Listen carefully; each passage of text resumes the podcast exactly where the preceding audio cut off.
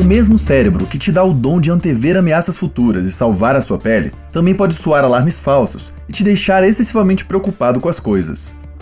Eu sou o André, doutor em psicologia, e minha preocupação não tão excessiva hoje é de falar um pouco sobre preocupações excessivas.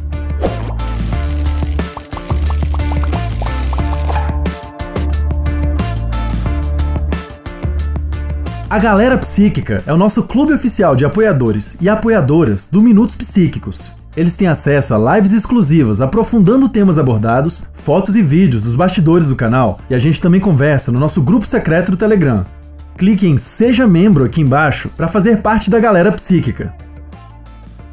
A preocupação é o cerne do transtorno de ansiedade generalizada. Mas não estou falando aqui das preocupações que as pessoas têm todos os dias e que são inclusive muito úteis, e sim de preocupações que são excessivas, persistentes, recorrentes e desproporcionais ao que as despertou. A pessoa que vive essa condição tem preocupações na maioria dos dias e por um longo período de tempo, tal como mais de seis meses. Quando tenta controlar essa preocupação, ela tem dificuldades, e a preocupação pode resultar em inquietação, irritação, dificuldade para dormir e em se concentrar. A preocupação pode ser sobre diferentes assuntos, tais como dinheiro, saúde ou trabalho, e pode atrapalhar seus relacionamentos, dificultar sua atuação profissional, te incapacitar a fazer atividades cotidianas e causar muito sofrimento. Pessoas que vivem essa condição tendem a desenvolvê-la em torno dos 30 anos e grande parte da chance de alguém desenvolver essa condição parece estar ligada aos genes ou a experiências negativas ao longo da vida. Muitos cientistas acreditam que essas pessoas se envolvem em preocupações excessivas porque, sem perceber, preferem sustentar o estado de angústia, já que ele teoricamente poderia deixá-las mais preparadas emocionalmente para lidar com ameaças futuras. Se manter em um estado de angústia também dificulta que a pessoa viva mudanças emocionais mais extremas do que se ela não estivesse angustiada, então, para essas pessoas, a preocupação pode ter muito mais a função de evitar variações emocionais drásticas do que de reduzir emoções negativas em si.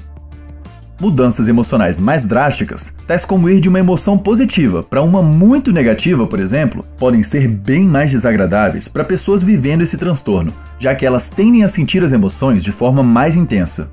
Além disso, para a maioria das pessoas, Viver uma experiência negativa tende a ser mais desagradável ainda se for precedida por uma experiência positiva do que se for precedida por uma experiência negativa.